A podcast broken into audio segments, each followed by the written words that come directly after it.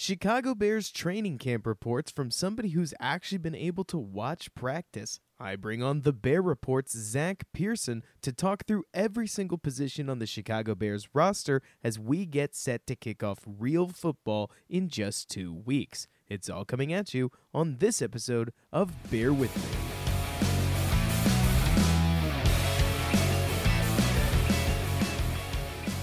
What's up, everybody, and welcome back to Bear With Me, a Chicago Bears podcast hosted by yours truly, Robert Schmitz, right here on the Windy City Gridiron Podcasting Network. And I'm not going to lie to you guys, the last couple weeks have been tough not podcasting, but with the only Bears news being camp, I didn't really want to just get on the mic and speculate a bunch, which is why I am so excited to be bringing you a great friend of mine, Zach Pearson, who has actually been covering camp live and can tell us about what's going on.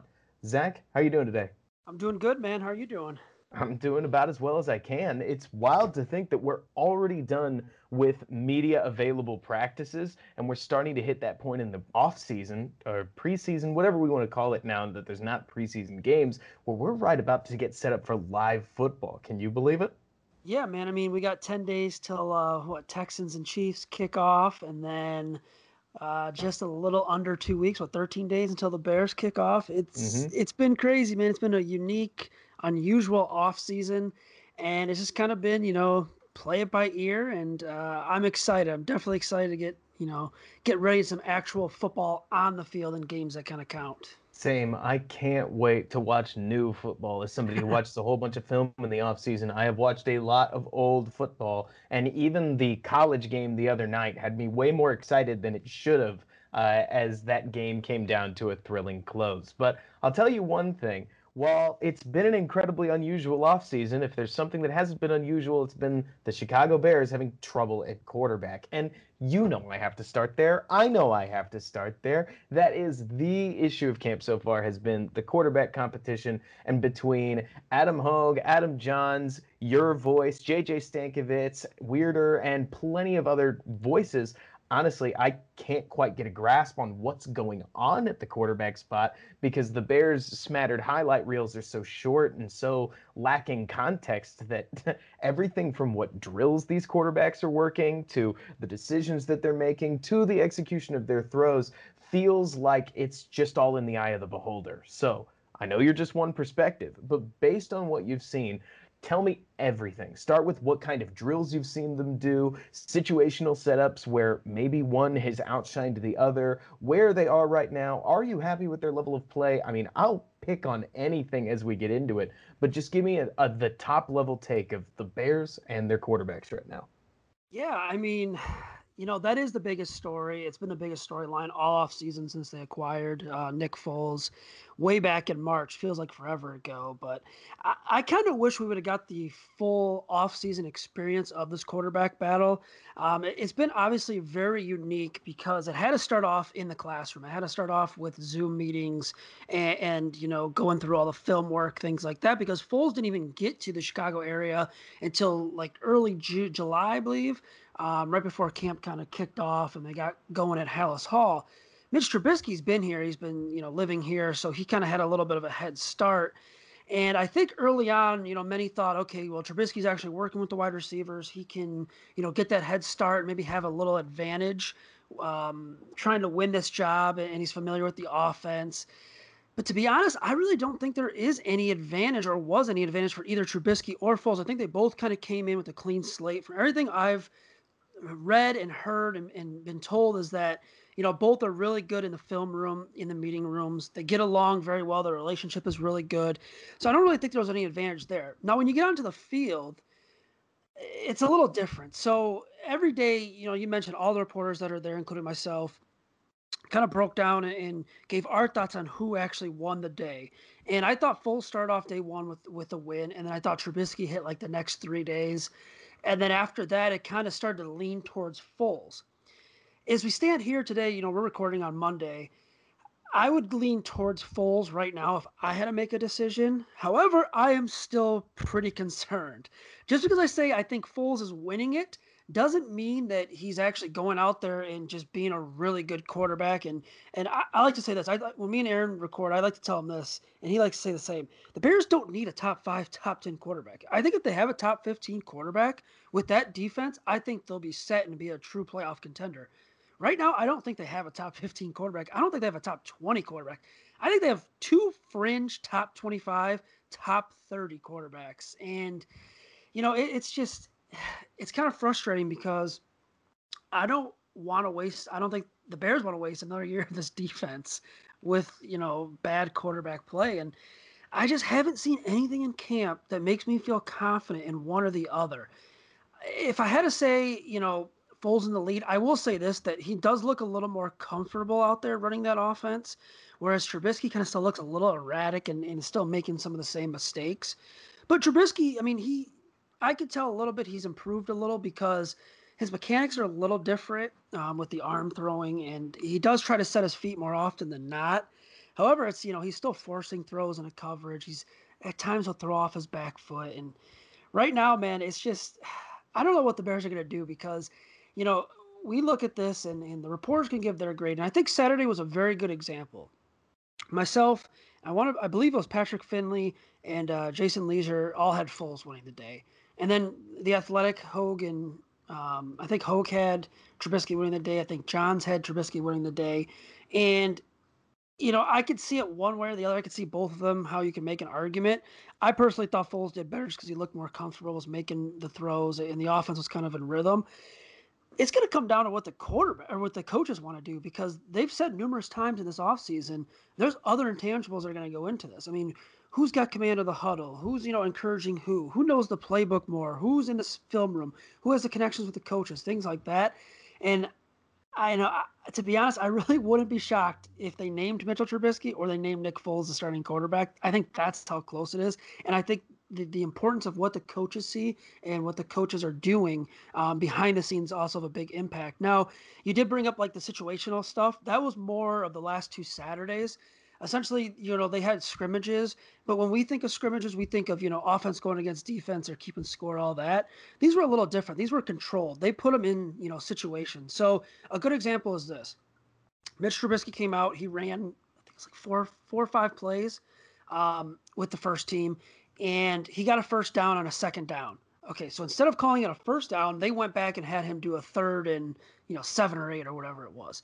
Then they were off the field. Nick Foles' first drive was a little longer, and you know maybe he didn't get the third, the pick up the first down on third down, and they kind of reset to a second down, or they reset to a fourth down. So I think that also needs to be factored into this. They're doing a lot of situational stuff, and you know you can't just be like oh well the scrimmage is just a scrimmage it's, it's you know one guy gets the first team and you know maybe Trubisky only had three plays and that's that means he went three and out that's not always the case the other thing to also consider is they're rotating guys in and out wide receivers defensive backs um, defensive linemen tight ends it's not really one team against the other. It's, you know, you're going up against the second stringers, you're going up against the third stringers, you're going up against the first stringers on every drive because they have such limited snaps with all these players that it's just it's tough to get it in and tough to kind of get, you know, one versus one. I think we'll see a little more of that. Oh, I won't see a little more of that because the media is not really allowed this week, but I think the Bears to do a little more of the one on ones uh, with that stuff in their practices coming up. I'll tell you what has been wild to think about because, and I'm going to take a shot in the dark. And if you know better than I do, or I mess up the scheduling, you let me know. What has been really, really bizarre to just add on to everything you're saying is that there's really only been about two weeks of live practice. Whereas, so let's take a normal NFL schedule about 14 days away from week one. There would have been about, including OTAs, somewhere on the in the realm of eight to ten weeks of live practice, right? Yeah, about that because I think training camps usually three to four weeks, and then you have OTAs and mini camp, uh, which are a week, two weeks, maybe at the most. So yeah, we'd be about right eight to ten, and it's been totally different, man. It's just oh, been, oh, yeah. it's been two weeks, and I don't know if it's enough. I don't know either. And that's something that I keep trying to put into my own head as I listen to you and others' reports about somebody like Nick Foles. I, I understand that this may sound like a slant, but I look at Mitchell Trubisky and I think that he should be relatively unaffected by the change of schedule, right? I mean, you would yep. think that a quarterback in his third year, yes, he gets new two new tight ends to work with, but ideally the offensive vision is roughly the same thing he's been trying to achieve. So he should know the terminology, he should know the players, and generally, yeah, of course it's a quick windup, but it's not near the same as somebody having to move from Florida to Chicago and start throwing to these guys for the first time ever and only have about two weeks under his belt before he needs to be named a starter. It's bizarre because I can't imagine how much that affects these practice drills that, like you're saying, it's not near as simple as saying, oh, he's really good on third downs. And we know that because while his first and second down play wasn't great, he kept picking them up. And when he picked them up, he moved the ball, he'd get into a rhythm. A lot of times, like you're talking about, I think it, it sounds like you could end up in a situation where you could, to use your words, pick up a first down and then have the coach say, no, you didn't. We're going to start on a third down again. And I would imagine that puts you out of rhythm. Not to mention, I know that let's just pick something that matters in the world of quarterbacks. Let's take handling pressure. I can envision that that would be pretty tough to simulate in a practice setting where both quarterbacks are wearing red jerseys. And despite whether one's better under pressure or less good under pressure, you could make the case that if they're if they know that the play is just going to get blown dead, if things get dangerous, it's going to change the way that they would react to the situation around them in a way that they may not do in a real game scenario. All that to say, feels like from the outside looking in, there's an incredibly thick layer of fog surrounding the entire quarterback competition that even folks like you who are able to watch it just can't really see into what's going on. Is that a fair assessment? Yeah, yeah, I think that's that's very fair because you know it kind of goes back to the point. I think the behind the scenes stuff might actually determine this thing. I know Matt Nagy wants to have his situational stuff in, and and a lot of teams do do that. I think it's even more important this year because, you know, like you said, you'd have the eight to ten weeks of practice. Generally, training camp, you see the seven on sevens, eleven on elevens. You see the scrimmages towards the end. They go live. You know, with this, it's like you have to kind of get that situational stuff in. You know, what are you going to do if it's third and one, you know, or third and goal from the one, or fourth and goal from the one, and and you need a touchdown, things like that. Maybe that kind of happens earlier in camp. I think there's it's I mean, they're kind of forced to just cram it all into one and kind of, you know, figure it out on the fly. And I think, you know, another good thing to think about is when Matt Nagy spoke last week, and someone asked, I forget who asked me, was, you know, a question about what what are your thoughts on the on the quarterbacks throwing it deep? We haven't really seen much of that. We've actually seen a lot more shorter routes and, and kind of more um, shorter design plays. And he's like, well, I'd like to see the guys opening up a little more. And part of me thinks that, you know, maybe that old saying of tr- uh, playing not to lose rather than playing to win. Maybe Mitchell Trubisky, maybe Nick Foles were kind of just like, you know, I got to be safer with my throws. I can't always, you know, go deep if if if or take a shot because you know if, if it's incomplete, you know that could cost me the the job essentially or a couple incompletions. So they have been opening up a little more, throwing it down the field. I just it's just such a weird off season. It, I, am very curious to kind of go. I wish I had the time, honestly, to go through and maybe look at some of the live streams of other teams and kind of read some of the other stuff from other reporters to see how they're kind of handling camp. I think it's pretty pretty you know normal and standard across the board with how the Bears are doing it. But I, I do think it's a fair point that you brought up, and I, I just keep going back to uh, it's going to be the. I have a feeling it's going to be the behind the scenes stuff that are really going to determine this quarterback battle it's the only thing they have to go mm-hmm. on, right? I mean, yep. it's it's almost too small a sample size to otherwise. And before we move on, because there are tons of positions, and I don't want to just cover the quarterback. While I know we could, I will say one thing. So I spent a lot of time this offseason watching Nick Foles, trying to get to know who he was. And there is a specific game stretch where I saw him deviate mentally from how he operated in every single other game I watched. I'm talking, he did the same thing in 2017, in 2018, and in his first game in Jacksonville. And it was when he came back in, and I would presume he was quote unquote fighting for his job, he started to hang on to the ball longer than ever before, take dumb chances downfield, throw into double coverage. The point being, it wouldn't surprise me, Zach, if, like you're saying, the com- competition mindset is creating a different attitude around each quarterback's practice and maybe not a good one. I don't know. I obviously don't really know how much even for a let's say 32-year-old NFL veteran and a what is he now 25, 26-year-old fourth-year starter. I don't know how much one camp really makes a difference on how well they play football besides things like getting comfortable throwing to rookies. But maybe it's making a difference and like you're saying maybe being pushed to get out of their comfort zone a little can help them sync things up before a week one game against the Lions that counts after a month's worth of practice. Yeah, I think we'll start to see, you know, and, and hear a little bit from Nagy that things have fully ramped up starting this week. They practice, you know, this afternoon. And I think this week is going to be the very important week. They're kind of going to go full go with it in my in my eyes and you know, maybe ramp things up and and just open up practice a little more rather than doing all the situational stuff. And maybe the competition takes a turn. I mean, I to be honest, if, we, you know, I did say Foles is going to be the leader, but I I could see where Matt Nagy, you know, maybe thinks it is 50-50 right now. Trubisky's going to get his day on Tuesday. Um, that was obviously postponed on Thursday. So yeah, I'd expect this week because you have this week, and then you know the next week you're kind of going to your week one preparation. You install your game plan, stuff like that.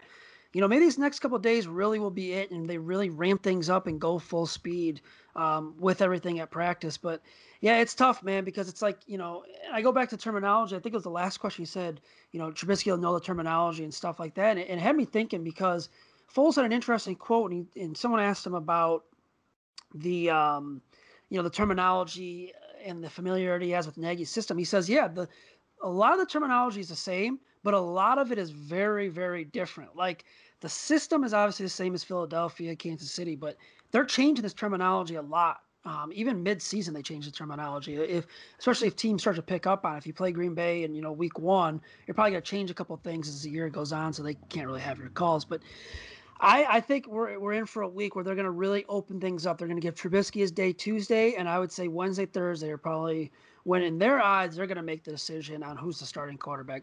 We won't know. I won't even know until week one when that offense steps on the field. So I'm definitely excited to see. I am too. One thing, because I know you already said who you think looks like they might be the starter. If if we're right, and it does come down to classroom stuff, uh, and maybe a little bit of on-field performance. What it seems to me is the sensible decision, and one that I just want to make sure Bears fans and listeners are prepared for. If Trubisky wins it, I really hope he plays well because Foles makes a lot of sense. Foles is the guy who maybe the accuracy isn't there. Maybe he'll get obliterated by an offensive line that lets people by him.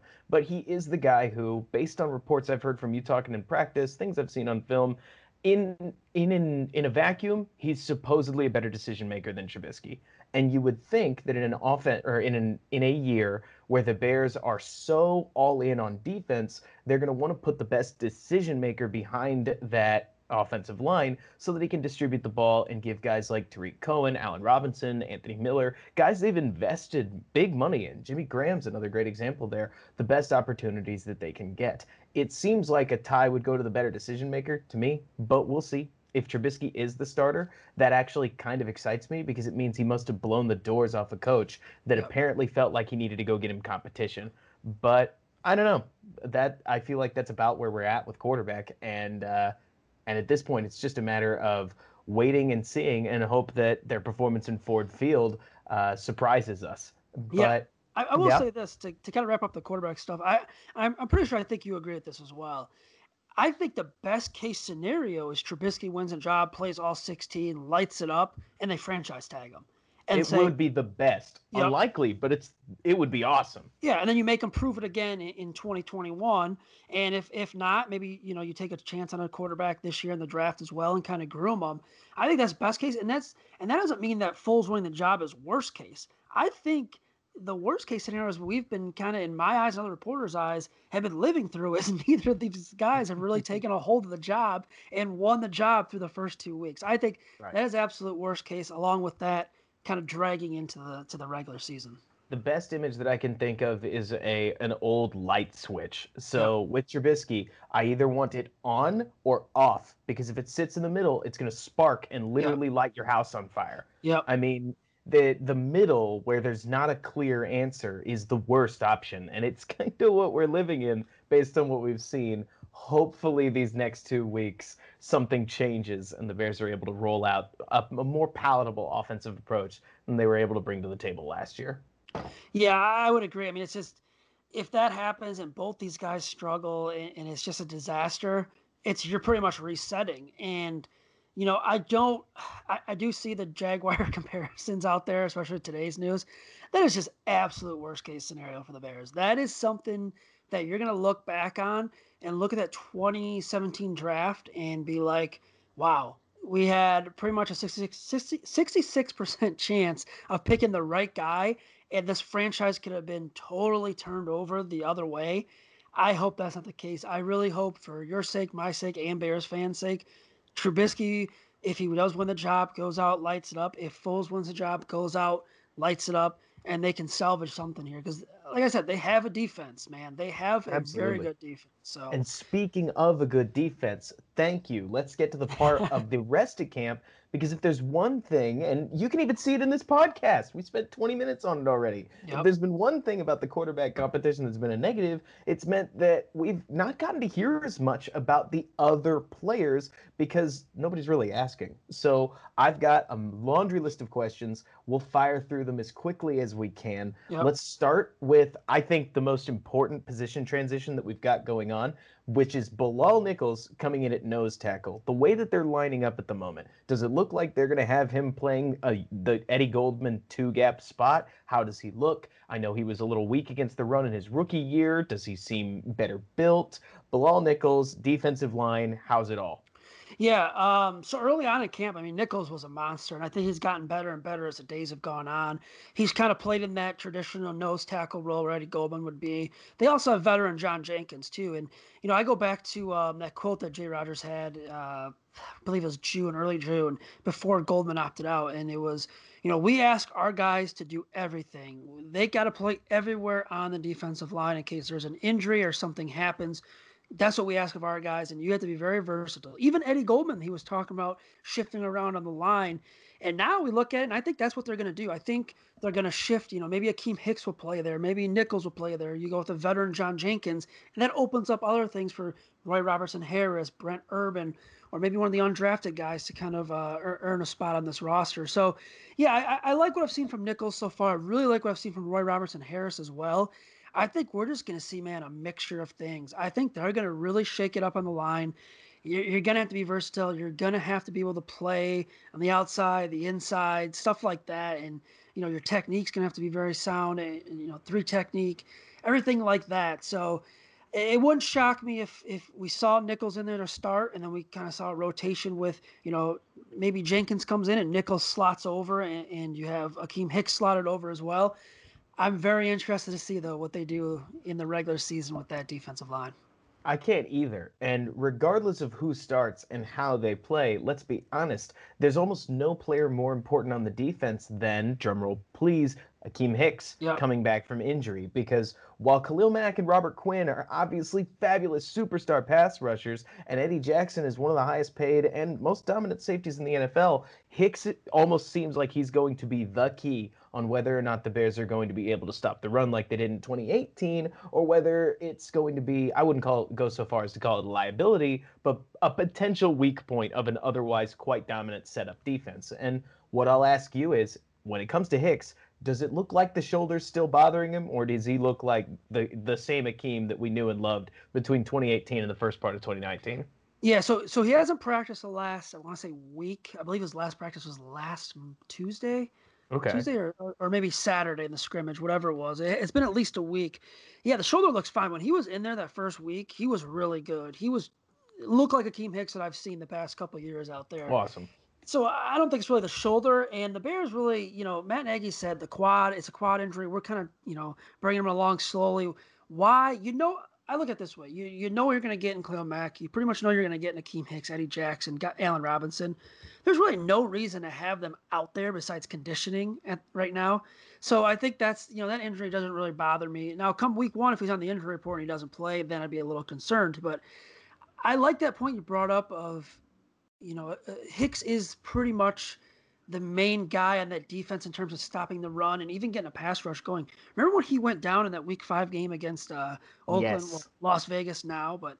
What did the what did the Raiders do? They went right at that weak spot, and Josh and Jacobs destroyed yes, it. Josh Jacobs ran, and Josh Jacobs was a good rookie back. Don't get me wrong, but he ran right over them. And you know, Bilal Nichols was still playing with that hand injury, so they were kind of hurt there. I believe Eddie Goldman was kind of nicked up throughout the whole year, so they really weren't fully healthy. But when Hicks went out, for whatever reason, the Bears' pass rush kind of just slowed down a bit.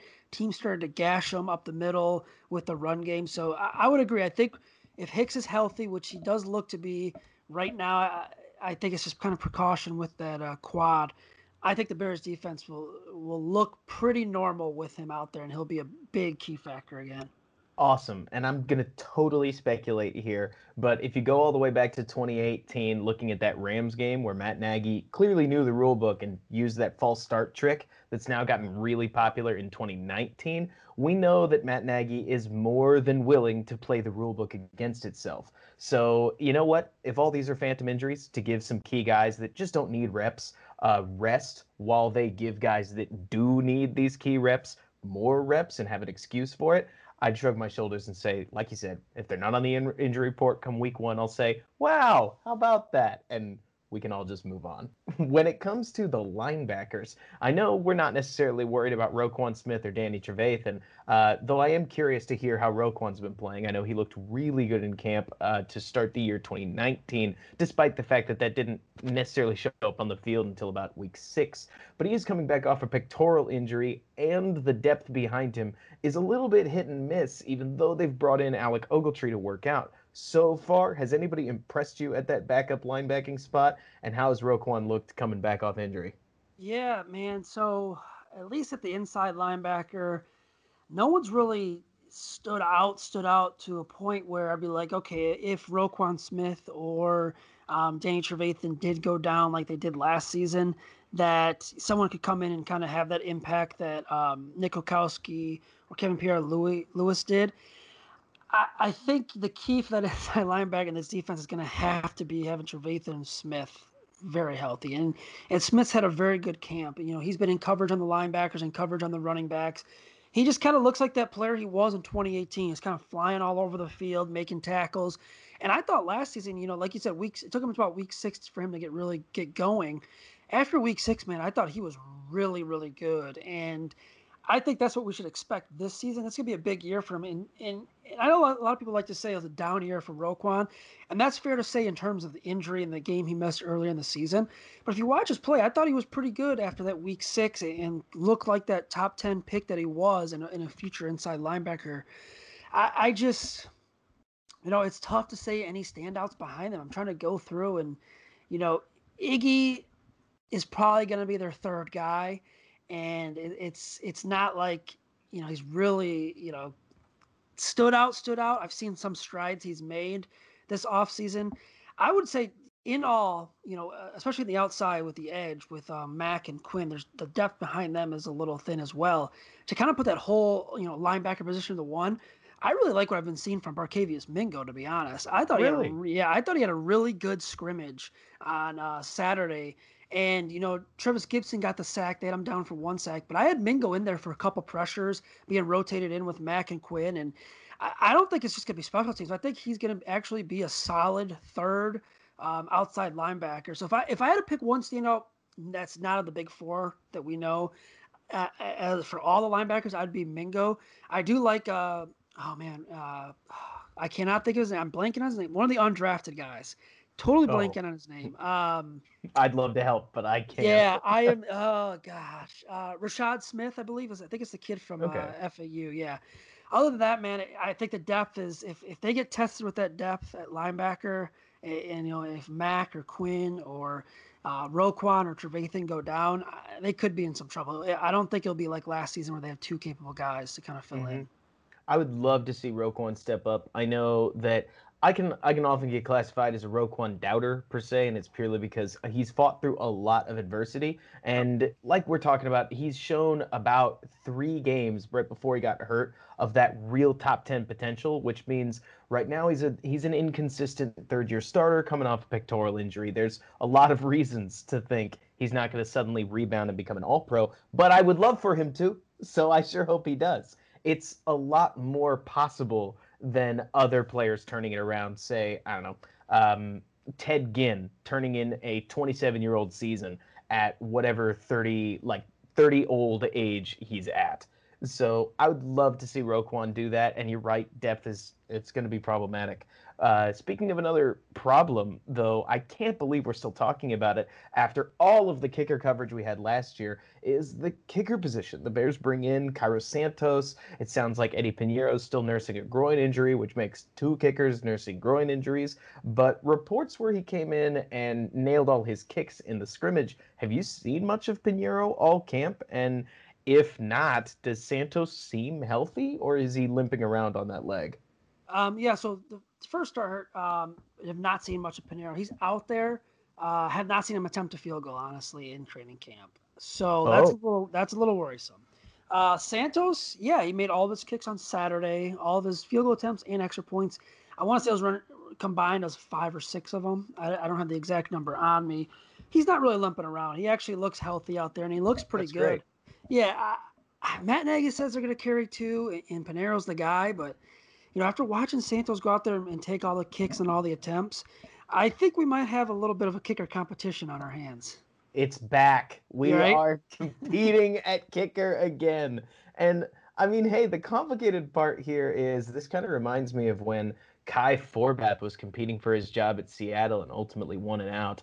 Uh, I cannot remember who he was competing against, but the point is, is that Cairo Santos was a very, very good kicker uh, in his first three years in the league before his injuries. So that's 2014 through 2016. The guy averaged about an 84 percent kicking percentage from all kinds of distances. So you know what? If Santos comes in and wins the job, I guess I'm not really going to see that as a negative. Do you?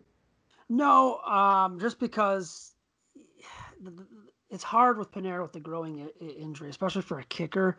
You know, you, you got to be fully healthy out there. So absolutely, yeah. And I don't think it's a negative if Santos comes in and wins the job. I still think they they really believe in Eddie Piñeiro, and I mm-hmm. really could see them keep two kickers on the roster until Piñeiro's healthy. And if Santos goes out there and lights it up in the regular season, let's say maybe two to three weeks in, uh, they probably gonna have a decision to make. But the mm-hmm. other thing to look at is they're going to have to cut down the roster pretty soon. Yes, they, they get are. The, they get the two extra practice squad um, positions, which does help because if you're going to keep an extra kicker, maybe you, you stash away a defensive back or a wide receiver, or defensive lineman would make it a little tougher in, in, in other years. But I think this year with the two extra spots and the, in the new um, practice squad rules, it gives the Bears some flexibility to actually keep the two kickers. Makes sense to me. Now we've got a couple more questions we got to get through because when it comes to hype, there has nothing that has been more. I don't know if it's oversold or whether it's just a real improvement. But gracious alive, I can't hear anything negative about the Bears tight ends, whether it's uh, Jimmy Graham, Cole Kmet, or Demetrius Harris. What are you seeing? Are they the real deal, or is it just an improvement over a position that basically didn't exist in 2019? Yeah, and I'll even add to that. I mean, I thought Eric Saubert and Jesper Horsted have had uh, pretty good camps as well That's out there. Awesome.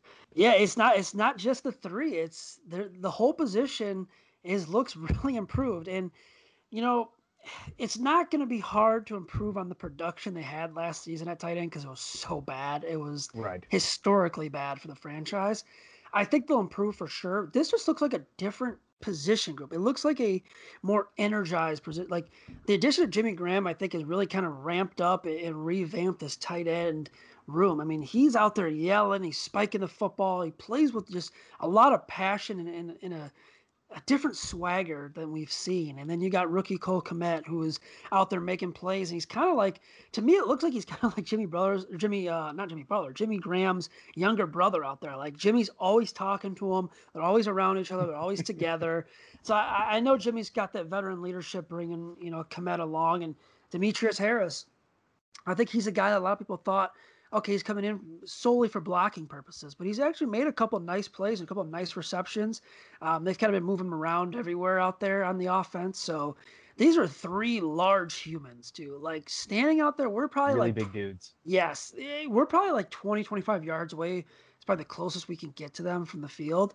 And they are gigantic, man. Like really, really big humans. So it, I, I am excited for this tight end position. I think it's going to be a lot better than last season, and, and not only better than what they had last season, but I think it's going to be one of their best groups they've had in, in a little bit. So I, I, am just, I think the hype is real. Um, now they always could come out and, and, be duds, and then everyone, including myself, looks bad. But I'll, I'll take that chance that they won't be duds this season. That's great. And honestly, whether it's Jimmy Graham or Clancy Barone, the new tight ends coach that they yep. brought in, I'll take any difference because I know Barone, this has been talked about on Twitter before, has a has a real history of generating excellent tight end play. And while normally I wouldn't necessarily get excited about a player over celebrating in practice, you can make the argument this tight end position is one that needs a little bit of that swagger. I mean, take a look at guys across the league. I know Zach Ertz is an incredibly quiet person, generally just in the way he plays, very act like you've been there before in his attitude, but Travis Kelce is not and he's one of the best tight ends in the league. I'm not about to try to pretend that they're somehow equated, that you could say the more swagger, the better player. But when you've got to take on those nasty blocking assignments as well as take hits over the middle and go shoulder to shoulder with linebackers for more than likely third end or third down completions, I'll I'll take a little bit of edge. That's for sure. One quick more one more quick question about the tight end, if you don't mind me asking, and yeah. work this into the next thing you got to say. I know it's hard to see run plays. I'm sure from 20, 25 yards away, it's even harder. The as far as the blocking aspects go, especially with Cole Kmet, are you liking what you're seeing, or does it look like that could be a problem this year? Early on, I mean, it is a little tough to tell. Like you said, we are kind of, you know, 20, 25 yards. I have to watch and... running plays like 15 times to figure out quite yes. what happened, like uh, at the detail level. So I totally get if if you don't really know. Yeah, I can't say he's been very good at blocking. I can't say he's been very bad at blocking. It's just kind of one of those things where you see, you know, overall, I think the Bears' run game has looked better, and that's what David Montgomery healthy, and that's you know that for me, I expect them to run a lot more 12 personnel out there. I think, you know, when you have Jimmy Graham out there, you're going to see Kmet as prim- your primary blocking tight end. When you have Harris, it's going to be reverse. Kmet will be, you know, receiving tight end, except on run plays, obviously. But I think they're a lot, do a lot more 12 personnel and, you know, watch them out there. I've seen a couple plays where it's been, you know, Eric Saubert on the edge or Kmet um, Harris, where they've been able to seal that edge and, and get the running back to the outside and break off a long one. I don't know. I wish I knew who the who the tight end was on uh, Patterson's long run he had on uh, on uh, during the scrimmage on Saturday.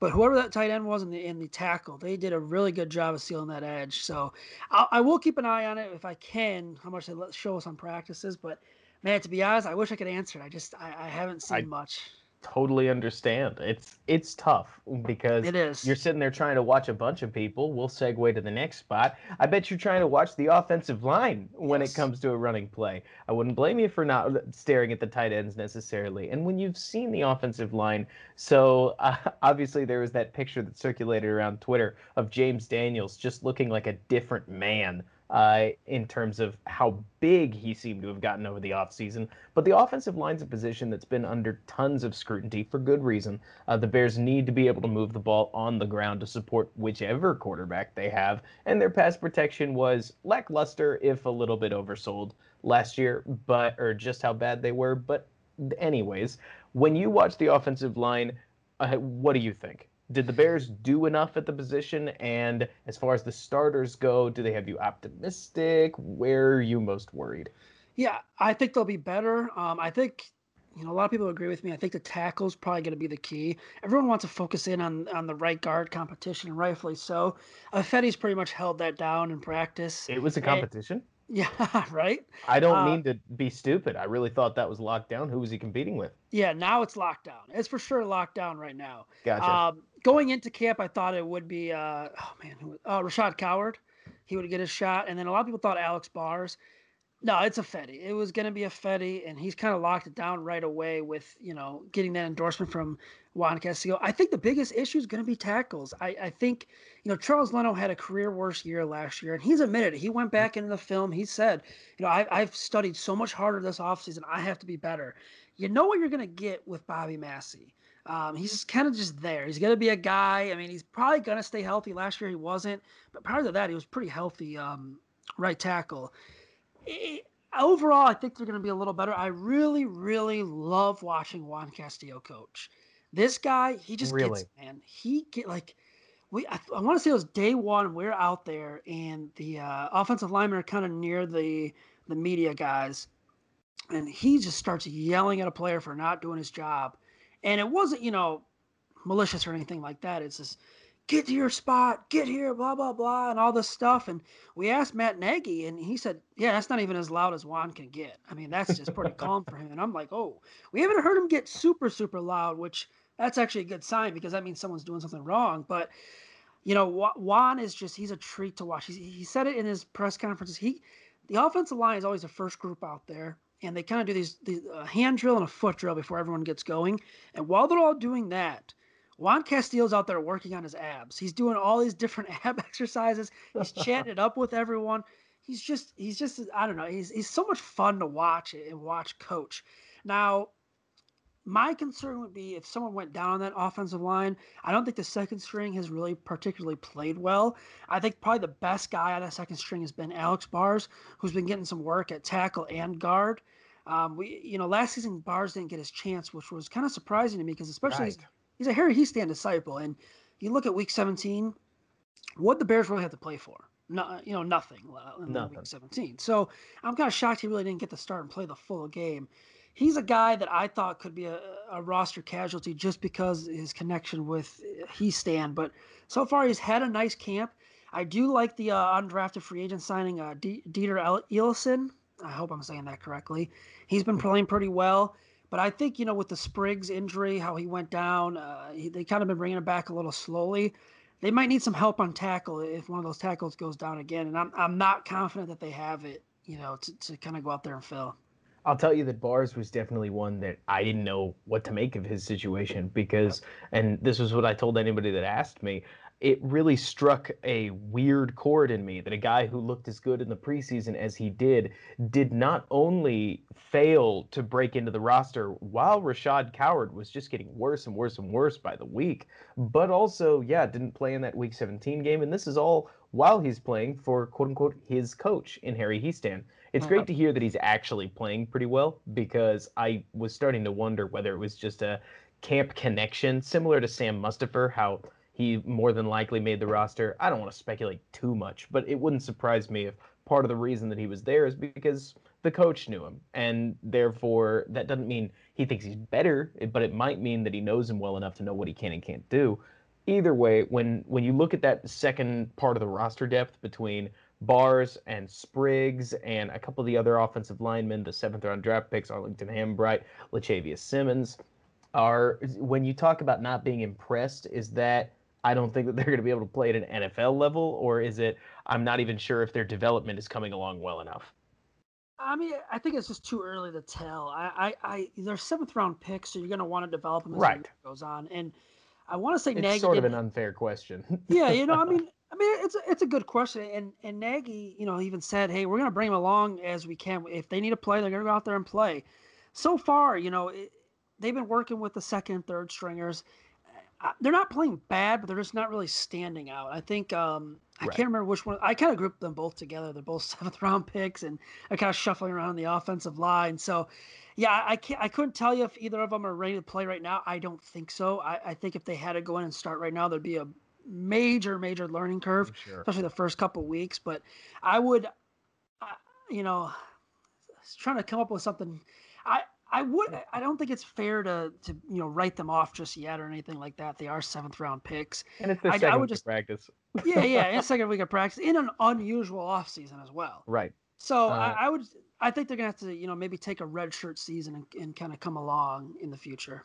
Makes total sense. And, you know, to go back to your Castillo quote, I can't imagine a better fit for a guy like Nagy because and I understand this is fairly cliche, but having having a little bit of bluster and fire in the furnace to complement somebody like Nagy who's all positivity and ideally creative offense, more of a brainy sort of personality. I think I think that is such a great fit for the run game and the pass game. And I really hope it materializes into a better offense than we had last year. For sure. Uh, another big part of that offense is going to be, and I think one of the more I, I, I wouldn't call it underrated. It's gotten quite a bit of play, but interesting stories of this offseason has been Cordarrelle Patterson kind of moving to running back full time. When you watch him, does he look like a fish out of water there? Does it look like uh, the fit it's always needed to be? I don't know. What are you seeing? Observations. I think he looks pretty comfortable. Um, he does run a little high than you, than you'd like for your running back, but that I mean, he's been a kick returner, he's been a wide receiver his entire career, so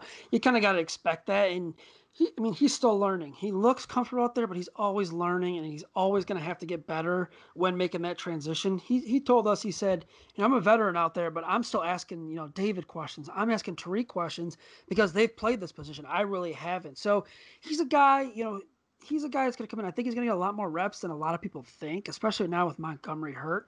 Right. He looks. I mean, you get him to the edge on the outside with that speed. You know, he's he's taken off, and if he's going to blow right by you, if you don't make that tackle, he might be off to the races. So, I think he's going to add a new dynamic to the Bears' offense, something that they need. They they've needed speed on that offense for a couple years now, and they've had Taylor Gabriel, and he's kind of battled his injuries. Now you got another one in the backfield with with um, Cordarrelle Patterson, and yeah, I think one of the biggest things that people wanted from last year was Nagy to utilize him more, get him into better situations, get him into open space, things like that. I don't think they did a, a really good job of doing that. I think that's going to change here in 2020.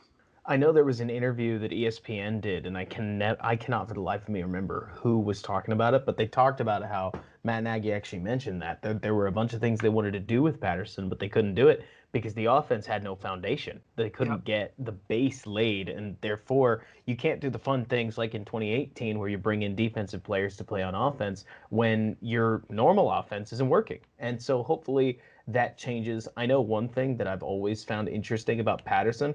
Everybody talks about the speed. There's nothing wrong with talking about the speed. It's really easy to forget just how big this guy is.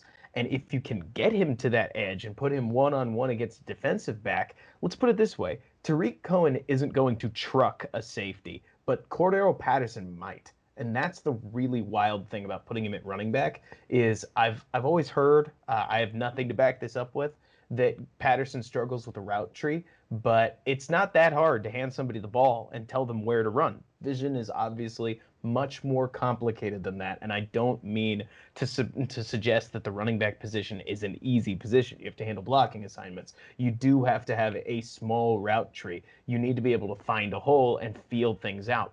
But I mean that kick returner skill is huge, and if they can in any setting get him to the edge, uh, he picks up yards faster than just about anybody in the league. Yeah, and that's a, that's a good point because he is also. We talked about Jimmy Graham and Demetrius Harris yeah, Cordarrelle Patterson's a really big guy out there too, and with that speed, I mean, he is a guy that can take on linebackers and safeties. He's not going to really shy away from the contact. And, you know, to be fair to Tarik Cohen, he I don't think he shies away from the contact either. I wouldn't I suggest just, he does. He's just kind of small. Exactly, exactly, and you know, I really think Patterson's gonna add another dynamic to this offense, and I'm very excited to see how many touches he gets right away. I feel like, and you know, add, add in your thoughts here as well, because I think you you probably agree. I feel like that every time Patterson was in the backfield last season, the Bears weren't giving the ball. It kind of teams kind of picked up on that right mm-hmm. away. This year, maybe that's not going to be the case. Maybe they put him in the backfield and it's you know it's a different, it's a passing play, stuff like that. I think that will also help open up this offense a little more. I'll use uh, a Madden example, which is simplistic and derivative, but I'll go with it. Uh, we've all been there when you're playing Madden or just about any game where you are just one step ahead of your opponent and you just kind of know what they're going to do. That was the Bears offense the entire year. They were behind the eight ball. Every time it felt like uh, they just got to try something. They just got to put Cordarrelle Patterson in the backfield. It was like, yeah, we know. We can see what you're trying to do. Yep. And uh, again, it, I think it all goes back to whenever the Bears did something basic, like whenever they tried to run inside zone or outside zone. it usually ended pretty cataclysmically. So then they would try to get the short passing game going, and that would work for a little bit. But then, honestly, the, if there's one problem with throwing seven to eight yard dig routes, it's that once you have about two batted balls, they kind of disappear altogether. You can't really handle incompletions when you're doing that, especially not interceptions, which a couple were a little closer than they looked. The point being, that I think Patterson gets a lot less obvious and ham handed in his usage when the Bears are able to get anything, like squeeze anything out of the basic offensive game plan. You know what I mean? Yeah, and I would agree. Hopefully they can do that, or they'll just bake Patterson into that basic offensive game plan, and uh, and the, and things will fix themselves a little bit. But yeah, it, it, felt like yeah. I mean to go at that point, it did feel like I mean even when the Bears it was a zero-zero game, or like I look at the Chargers game when they were up in that game, it still felt like their offense was totally behind and, right. and they just couldn't get anything established at all. And that's just a feeling they had way too much last season. I want to say almost more than half of the games, at least. Oh yeah, it, it really felt like the only things that did work were smoke and mirrors and accidents. Yep. And th- that erratic thing that you described about Trubisky, it kind of just felt like the whole offense. I mean, any running success was almost just dumb luck at some point. And so hopefully, if there's again any consistency at all, that's a huge improvement. For the, for the sake of time, there are two other position groups that we have to cover. We'll start with the wide receivers. I have heard talk of a surprising player at wide receiver, and I'll give you the floor on if you want to talk about him because I'm not gonna lie, he's got me a little excited if it's true. Uh, you're talking about Dar- Darnell Mooney, correct? You better believe it. Yep. Okay, that's right. That's where I was hoping you would go. Yeah, I mean, man, he he's looking really good in camp, and I I hate to give too high expectations for a, a rookie wide receiver because I thought going into camp, you know, they were going to kind of have a slower role for him. You know, maybe a role where he gets in a couple snaps in the first couple weeks. He kind of sits behind Ted Ginn. I think he's pushing to go ahead of Ted Ginn on the depth chart, which should be really good news for the That'd Bears. awesome. Yes, and Saturday was by far his best practice. I mean, he was beating guys left and right in the field. And going back to the quarterback competition, both Trubisky and Foles missed him on deep throws. I want to say Foles had him twice and missed him. Uh, Trubisky missed him once. I mean, he's burning guys by two, three steps out there. And, and I always thought, you know, you, you always had the speed with Darnell Mooney, the aspect of that. His route running is really impressive. He's been doing it all. He's been his route tree looks a little more expanded than just a, a go or streak, anything like that. He's running, you know, slants, outs, you know, curls, stuff like that. And you know, he just he looks very pol a lot more polished than what I thought he was gonna look like. I thought he was gonna have a little bit of a learning curve and kind of take some time to essentially earn that role. Now, I had someone ask me, you know, is he still safe? Is he? I was, yeah, he's going to be safe. He's a rookie. They're not going to give up on him that quick. He's going to make the roster. I think now we have to ask ourselves, how much of an impact will he really have? And I think, you know, the confidence and, and that he has, I think we're going to see a significant impact from him early on this season. I think the Bears know they might have found a, um, a hidden gem here in the draft. I'll tell you one thing that's really wild, and I go back to Riley Ridley to reference yep. this. I know Riley Ridley didn't get near as much play in camp last year because reports were that I, I, wouldn't say he was struggling with the playbook. It's more that Matt Nagy's receiver playbook is a little more complicated, or so I have heard, than some other teams where route trees, whether they're more limited or they're more simplistic in terms of you see this coverage, you do this, and the West Coast Nagy thing can be a bit more complex than that. Ridley had what most would consider a normal receivers development kind of. Mooney, I know, had a lot of reports of he would what wire the play call like into speakers and listen yep. to it while he was way out wide. And you hear about that stuff and you chuckle. You go, "Hey, that's cool, kid. Let's see what you got when uh, when like snaps start to matter." And it's pretty cool to hear that it may have actually worked that all that studying he did in the offseason may be playing out because if he is going to push ted ginn for that spot if he is getting these reps in practice you got to think that he's mentally ahead of where a rookie's supposed to be does he seem in terms of his understanding of the offense like he's lost out there or is he fitting right in I, I would say he's fitting right in um, you know, there's going to be those rookie mistakes. I'm, I'm sure he's had a couple times that we haven't been able to identify in the field, where maybe he was in the wrong spot, stuff like that. Right. You never um, know. Yeah, exactly. You don't know that. That's all stuff that coaches and players know.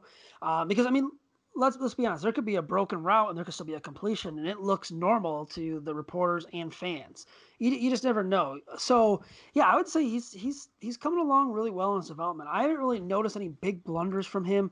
Um, I think his first couple practices he had a couple drops, but uh, uh most of the Bears wide receivers were dropping passes. So that that's kind of a concern for the whole unit. But yeah, I mean he looks pretty polished out there. He looks like a kid that could come out and be you know, maybe working that slot work on the outside, make an impact with his speed, and then as time goes on, develop into a more polished route runner. I'd say he's a good route runner right now, but the next step for him is, you know, obviously hands, keep those hands solid, and become a great route runner. And you know, if the Bears do have a steal here, finally there's some speed on this offense. Finally, you're going to have right. a guy that, that can that can take the top off of a defense, stretch out the field um, for your offense, and really make an impact. So, really like what I've seen from Mooney so far. I, I think he's had a very very strong camp, and I expect it to continue into the regular season. What a gem it would be if the Bears cut Tyler Gabriel and then drafted effectively the same mold of player, but younger and I, I won't go better, but maybe we'll get the best out of him that we didn't necessarily get out of Gabriel. That'd be great. Yeah. Another thing that I know I'm really curious about, it's less a question, more an observation. We've talked about how there's two weeks of practice, and I didn't want to bring this up during the quarterback section, but you talked about how Mooney got missed by basically every quarterback on the roster. And I find that really interesting because that is exactly the setting where you'd say, hey, maybe they just don't get how fast he is because every player runs at different speeds. I know back in my sports days, I played lacrosse, and you you mm-hmm. had to get used to just how fast every one of your teammates was because you had to lead them all differently. I imagine it's pretty similar in football, especially more so where on those deeper throws that you're talking about, how Mooney succeeded in, you have to let that ball go really early to give them a shot and it's got to hit exactly the target or else they've got to slow down potentially give up a pass breakup or they, you know, you space the ball and they never get to it. That's one thing that I am really interested in is I wonder how much of quarterback struggles are just people aren't really used to some of these players.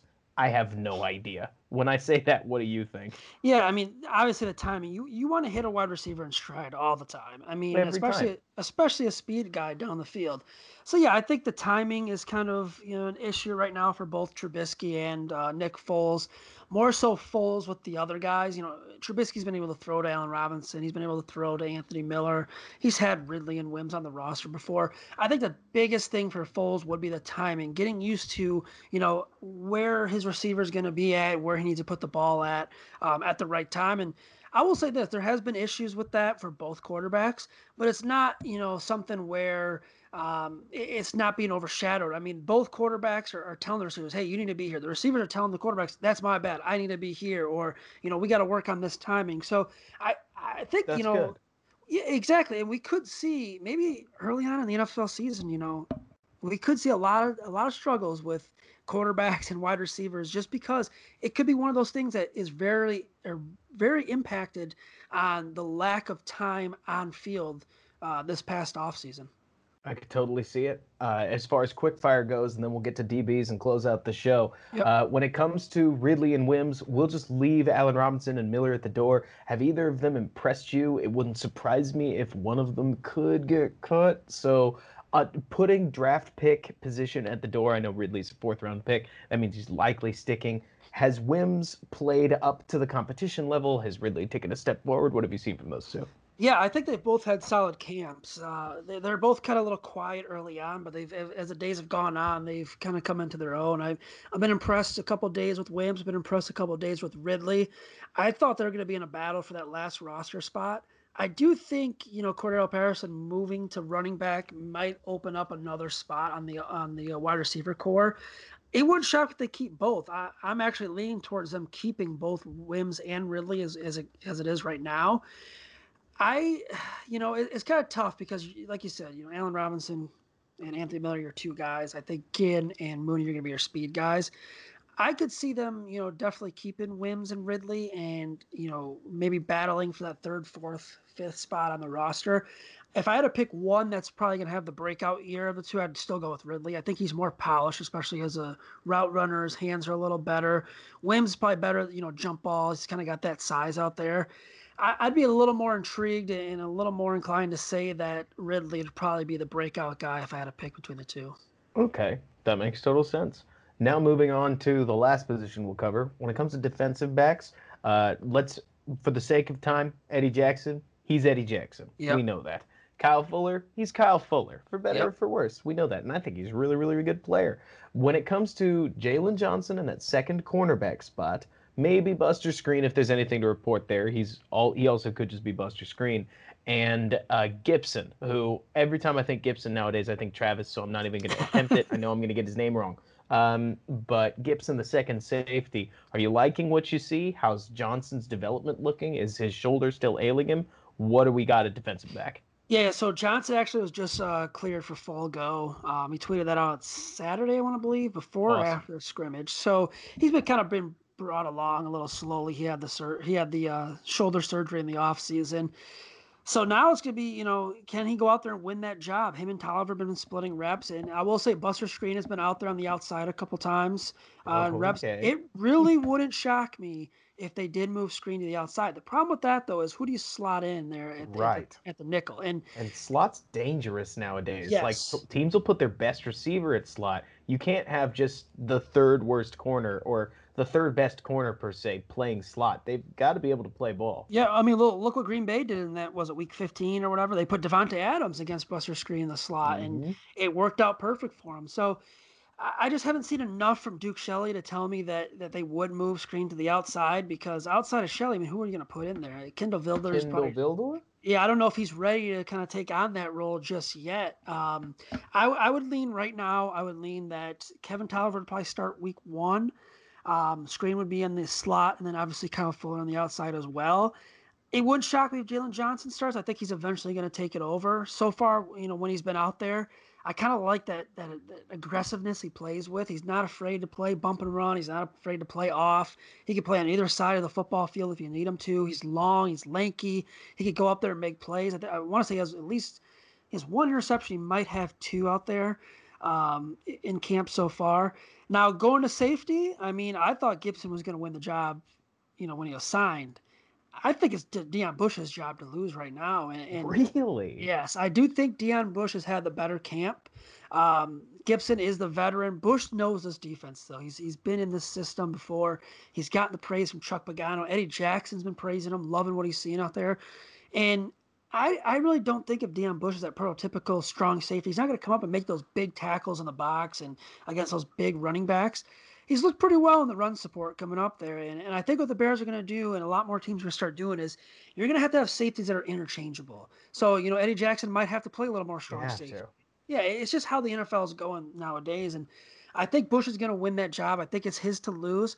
I will say I, w- I think we're going to see Gipson play this year. I think they're going to try to interchange, you know, him and Bush as much as they can.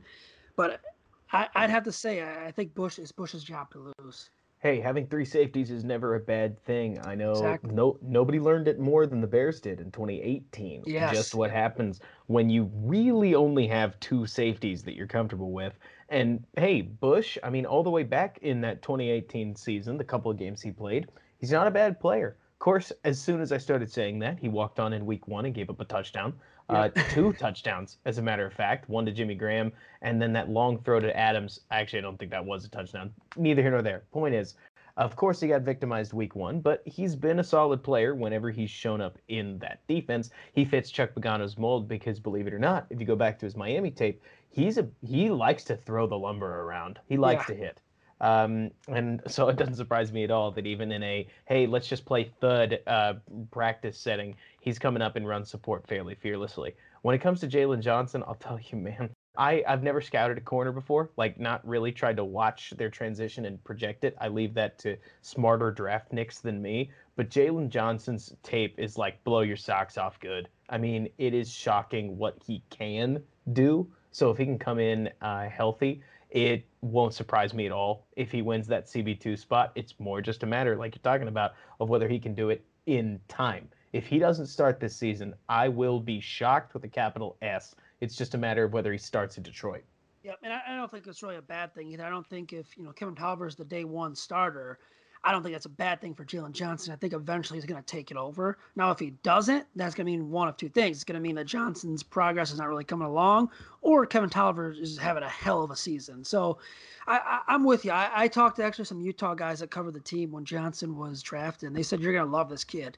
You know, they knew Chicago is is his defense, and they said he's going to fit in very well with them. He's got his confidence to him. He likes to hit. He's physical. He's aggressive out there you know, very lengthy. He's going to make plays. He's a playmaker. And, you know, interestingly enough, I, when I was talking to them, they're like, oh, yeah, you know, we, we've seen, you know, Eddie Jackson bring back touchdowns, Kyle Fuller, things like that. And they said, you have another guy out there now, Jaylon Johnson, who's not only going to pick it, but he's going to look at bringing it to the house every single time, which that's really that. great news. Yeah, it's super fun. I mean, hey, look, for as long as I've been a Bears fan, which I think is now running on 13 years, so not near as long as plenty, I have always known that the defense is better at scoring than the offense, and it sounds like Jaylon Johnson is primed to keep that tradition well and truly alive. Yeah, I I think the Bears got a, a, potential. He should have been a first round pick. If he didn't have that shoulder injury, I think he would have been a first round pick and still top three draft prospect or top three cornerback prospect, not overall draft prospect, cornerback prospect uh, for me last season. Hey, I've heard that story before with a defensive back falling due to injury, and that worked out pretty well. So, yeah, some uh, guy named Eddie Jackson, right? Yeah, I'll take that every time. but we are we are definitely, if not overtime, at time. So, Zach, thank you so much for coming on. You're offering insight that literally we can't get anywhere else. Thank you for everything on this show. Where can the listeners find you and your work online? Yeah, for sure. Um, you can follow me on Twitter at, at Zach, Z A C K underscore Pearson. You can read my work on the Bear Report. Uh, be getting some more stuff up. I actually got a roster projection scheduled to go up tomorrow. Uh, I'll be doing some. I got something on Buster Skrine too. So, yeah, thank you so much, man, for having me on. I really appreciate it. Of course, man. Anytime. Thank you so much again. Yeah, no problem. And Bears fans, that's all I've got for you for this show. If you like it, please leave us a review on whatever listening device you use, be that Spotify, Apple Podcasts, or whatever else it may be. And if you like what I have to say, be sure to follow me on Twitter over at Robert K. Schmitz. That's at R O B E R T K S C H M I T Z. Make sure you check out Zach and all his work. And Bears fans, until next time, bear down. And thanks so much for bearing with me.